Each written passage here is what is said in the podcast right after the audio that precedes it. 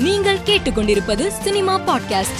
ஜெய்பீம் படத்தில் வன்னியர் சமூக மக்களின் உணர்வுகளை புண்படுத்தி விட்டதாக பட தயாரிப்பாளர்களான நடிகர் சூர்யா நடிகர் ஜோதிகா மீது வழக்கு பதிவு செய்யும்படி ருத்ர வன்னியர் குல சத்திரியர் சங்க நிறுவன தலைவர் சந்தோஷ் நாயக்கர் சைதாப்பேட்டை நீதிமன்றத்தில் மனு தாக்கல் செய்திருந்தார். மனுவை விசாரித்த மாஜிஸ்ட்ரேட் உடனடியாக அவர்கள் மீது வழக்கு பதிவு செய்ய உத்தரவிட்டுள்ளார். தளபதி அறுபத்தி ஆறு படத்தின் படப்பிடிப்பில் கலந்து கொள்வதற்காக விஜய் காரில் சென்றுள்ளார்.